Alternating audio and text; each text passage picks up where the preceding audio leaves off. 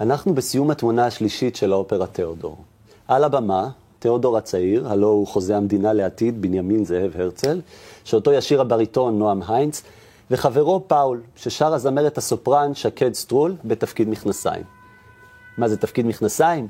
תפקיד של גבר צעיר שאותו מגלמת זמרת אישה, כמו למשל כרובינו באופרה נישואי פיגארו של מוצרט. תיאודור הרצל ופאול שותים ושרים בשמחה יחד עם חברי האגודה הגרמנית בבית בירה בווינה.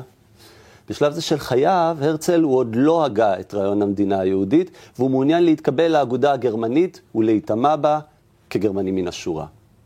ידידו הרמן, נשיא האגודה, אנטישמי גדול אבל מחבב את הרצל באופן אישי, מעוניין לקבל את הרצל וחברו פאול לאגודה, בתנאי שיעמדו בתנאי הסף.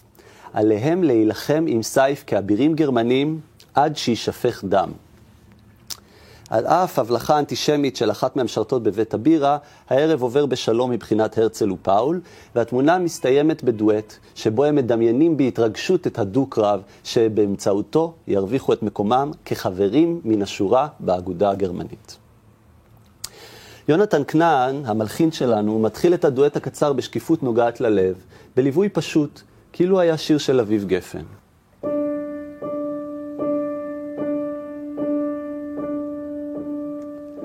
שני אבירים אדישים למכות,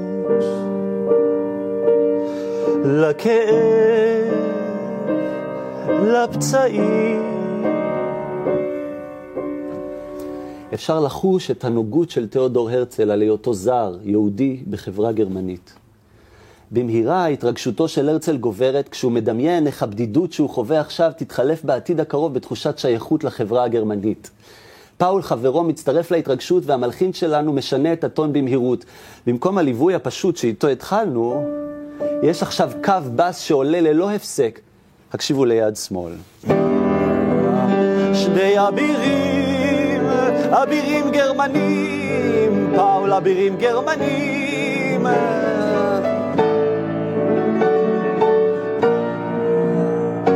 אתה ההתרגשות ממשיכה להתעצם והנושא הזה חוזר, הפעם גבוה יותר, מלווה בתרועות בכלי הנשיפה ממתכת וחצוצרה שמכפילה את המנגינה ברגיסטר הכי גבוה שלה.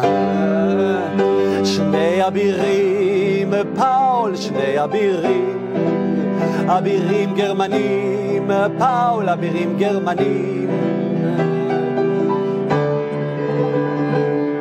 כך הדואט הקצר הולך ומתגבר בהתלהבות עד לסיומו, סיום שהוא אקסטזה של ממש. בואו נשמע.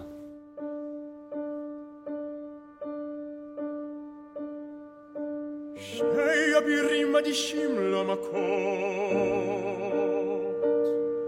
לכאב, לפצעים, שני אבירים מתקופות עתיקות. נדיבים וגאים, שני אבירים